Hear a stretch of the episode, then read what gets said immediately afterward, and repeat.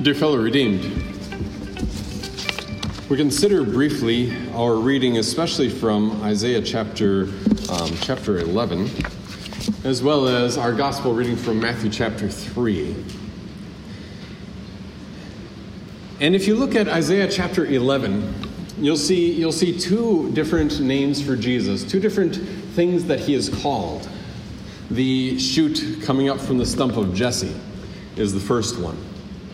And the image there is that, that God had promised that the family line of King David would be established, and that if David had, had kept God's word, and if David hadn't fallen into great and grievous sin, then he would have had a descendant to reign forever on the throne of Israel. But even though, even though King David had failed in that regard, God kept his promise and he said that there would be a descendant on the throne of David forever. The greater fulfillment, the greater thing that God had promised wasn't just a king on a literal physical throne in the nation of Israel, but the greater thing is that this descendant of David would reign forever on a throne over all of creation and reign forever as the head of his church and reign forever as the King of kings and Lord of lords. And when you see that term, the, the, um, the very first part here from Isaiah uh, verse 1 a shoot will spring up from the stump of Jesse, and a branch from his roots will bear fruit. The image is that this tree has been cut down completely, and yet there's one little sprig, one little shoot that comes up. And perhaps you've seen that. You know, you cut down a tree and then you go back a year or two later and it's all kind of growing back into a bush or into a tree of some sort. And that's the image that we have here. So much so that that, that word branch, nearly 150 years later, that would become a proper name for the coming Messiah when Jeremiah and Ezekiel are writing about him. They talk about branch who is going to be coming. And we see with those words that God says that this Messiah is going to come from David's family that he's going to be literally human, exactly in the same way that you or I are, fully human, exactly as you or I are, except without sin. And of course, you and I know that it's possible to be fully human without sin because Adam and Eve did not have sin before the fall, and yet they are truly human. And so, this descendant from David's line would be a shoot from that stump that the family tree would continue to grow and flourish with this one particular descendant who is literally um, a descendant of King David. But then you get to the end of that section, and you, you see the other, um, the other name in verse 10. The peoples will, see the, will seek the root of Jesse, who will be standing like a banner for the peoples, and his resting place will be glorious. So, which is it? Is he the, the shoot that comes up, or is he the root that was there before the tree even began?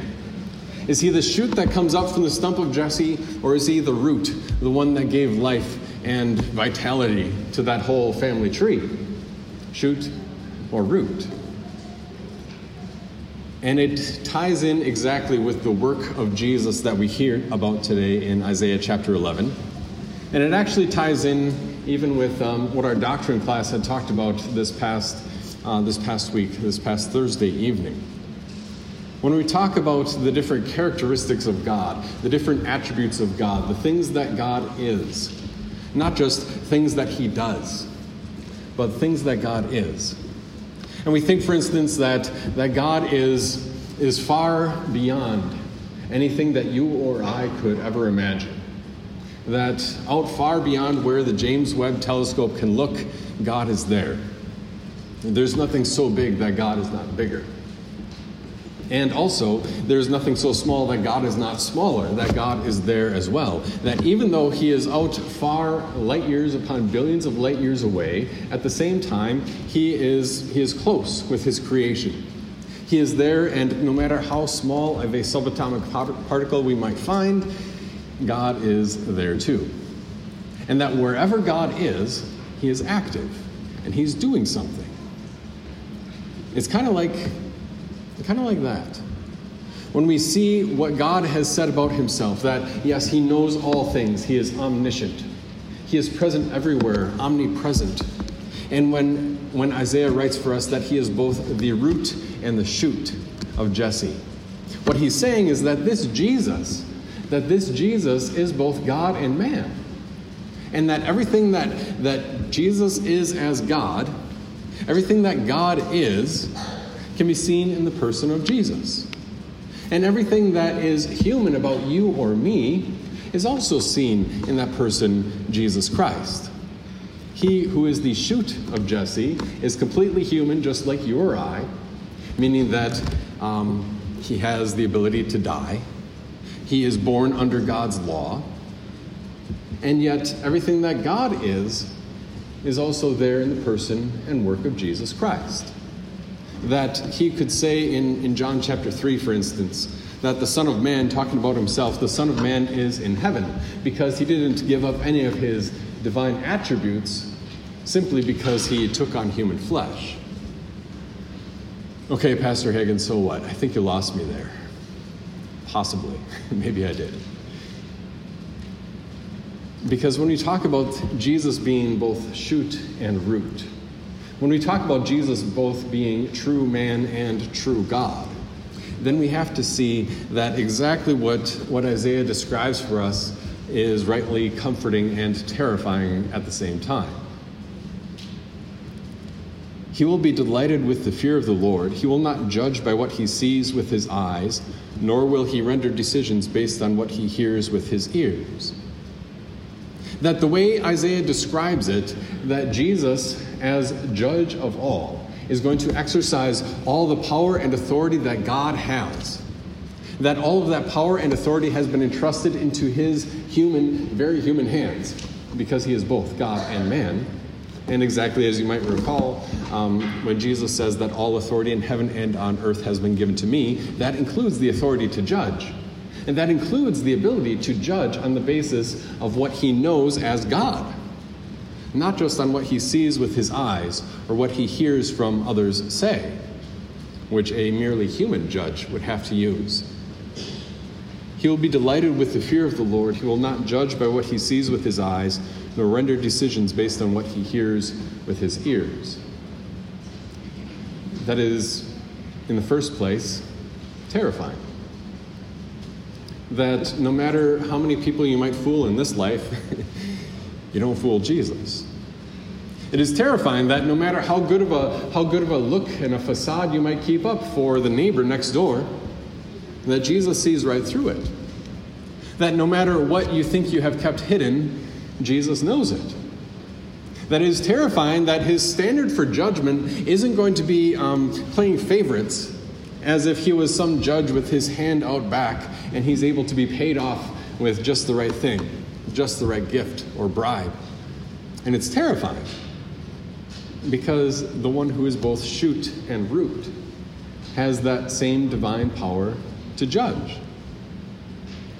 And he uses all those divine attributes to act according to the fear of the Lord. He uses all the power that he has as God to carry out judgment in a way that is just and clear.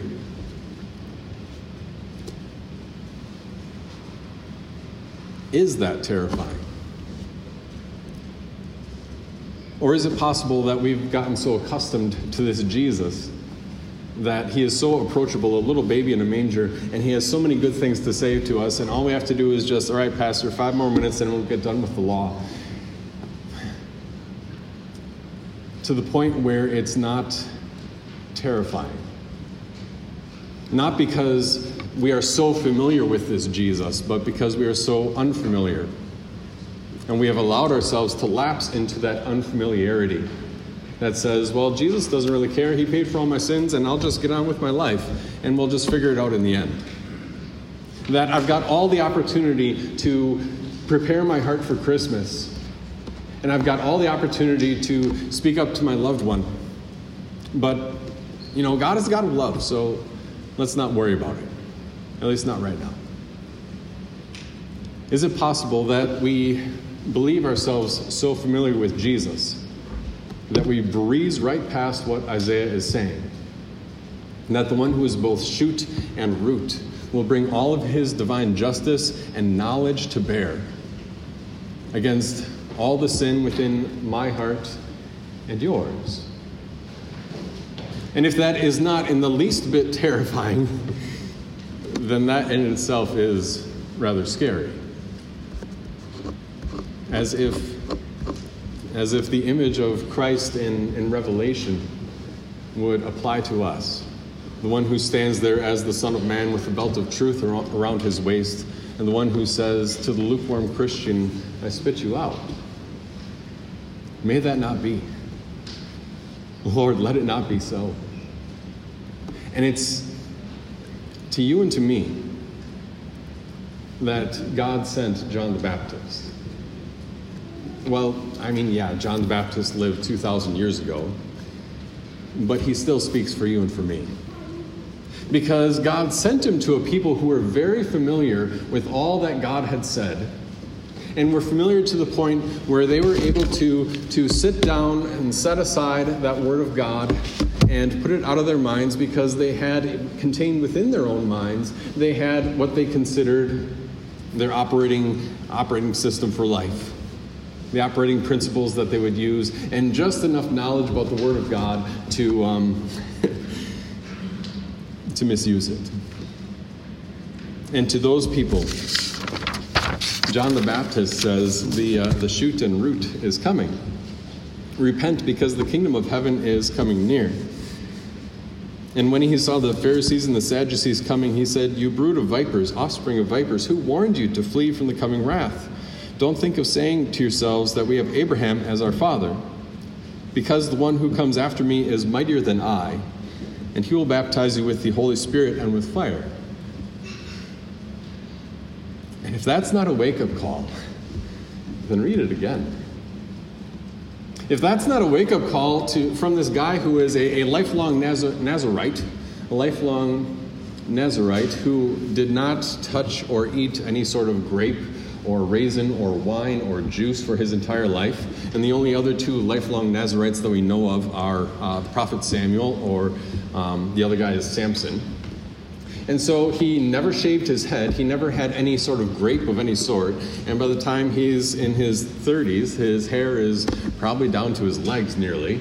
And he's standing there clothed in camel's hair with, um, with locust legs caught in his teeth and a little bit of wild honey stuck in his beard. And he's saying, Repent. Repent. Wake up. Because this one who is coming, this one who is both root and shoot, he isn't coming to, to pat people on the head. He's coming to exercise all of his divine judgment. And today is the day to be prepared. Because he says, you know, this, this, this Messiah is not here yet. Today is the day to be prepared, to repent, to acknowledge, openly acknowledge before God or even to one another I have sinned against heaven, I have sinned against you, forgive me. To openly acknowledge before God or even to one another that I have, I have taken your word for granted. And even though, even though I can recite all the books of the Bible beginning to end, um, as far as consuming them the same way that I consume my television or I consume my daily bread, that doesn't factor into my life. And John the Baptist says, Repent. Because the one who is both root and shoot wants to come and stand. He wants to come and stand in judgment, but he wants to come and stand as a banner for the peoples. That's where Isaiah goes. With righteousness, he will judge the poor, he will render fair decisions in favor of the oppressed on the earth. That this Jesus doesn't want to come and crush those. He doesn't want to come and crush. He will come to set things straight. And God grant that that same attitude that we, that we all confessed at the beginning. I confess that I am by nature sinful, that I have disobeyed you in my thoughts, words, and actions. That that same confession is something that is not just spoken, but it is also it is also a confession of the heart, a confession that gathers around the table and says, "Lord, have mercy on, on me, on me too." A same confession that is exercised by seeing that this Jesus is the only one who can prepare me for his coming judgment, that this Jesus is the one who has promised that he is going to restore the Garden of Eden, and that even our youngest, I mean, you're, you're reading through this. The, like verse 8, the nursing child will play near a cobra's hole, and the weaned child will put his hand into a viper's den. That sounds preposterous that the little toddler is playing around outside and he found a little a den of snakes, you know, copperheads or whatever whatever uh, snake is native to around here, maybe some timber rattlers. And he reaches in and, and grabs a handful out and starts playing with them. That sounds preposterous. But it's that exact reversal that the one who is both root and shoot will bring to you and to me. It's that exact reversal that the one who is both root and shoot will bring on all creation and for you and for me.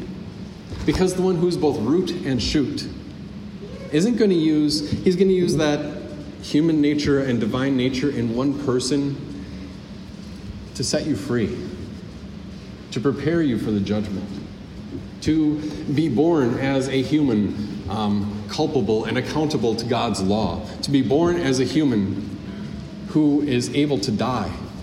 And yet, if he were only human, then that death would only count for himself, that he is at the same time completely God, the Son of God from eternity to eternity, the same God whose death now has infinite value, whose blood has infinite value, and whose, whose record against God's law is one of perfection and righteousness. And he says, Dear Christian, dear friend, today is the day of repentance and turning turning away from all the distractions, turning away from and admitting the inward, and turning to the one who has promised in his word that you are righteous.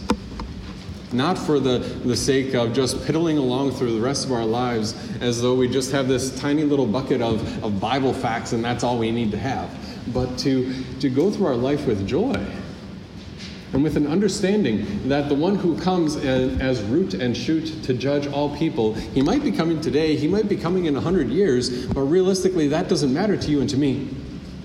Because the truth and the joy of what he brings means a new life with him now and being prepared to live with him forever. And you could almost hear the sand crunch under John Baptist's sandals and he looks up and he talks about the one whose winnowing shovel is in his hand. That is, after they, they beat the grain and the wheat so that it separates the hull from the in, inner kernel. And they take the shovel and toss it into the air, and the chaff blows away, and the good seed falls down. And just after he talks like that, he says, Look, there is the Lamb of God who takes away the sin of the world. There is the Lamb of God who has prepared you for the judgment. There is the Lamb of God who still prepares you for the judgment. There is the Lamb of God who has walked not just a mile, but a lifetime in your sandals. There is the Lamb of God who has used all of his power and all of his attributes now to be a comfort for you, to guard and rule his church, to guide his people, and to say, You are prepared today. So use that word so that you don't miss out on the blessings that Jesus has won. Amen.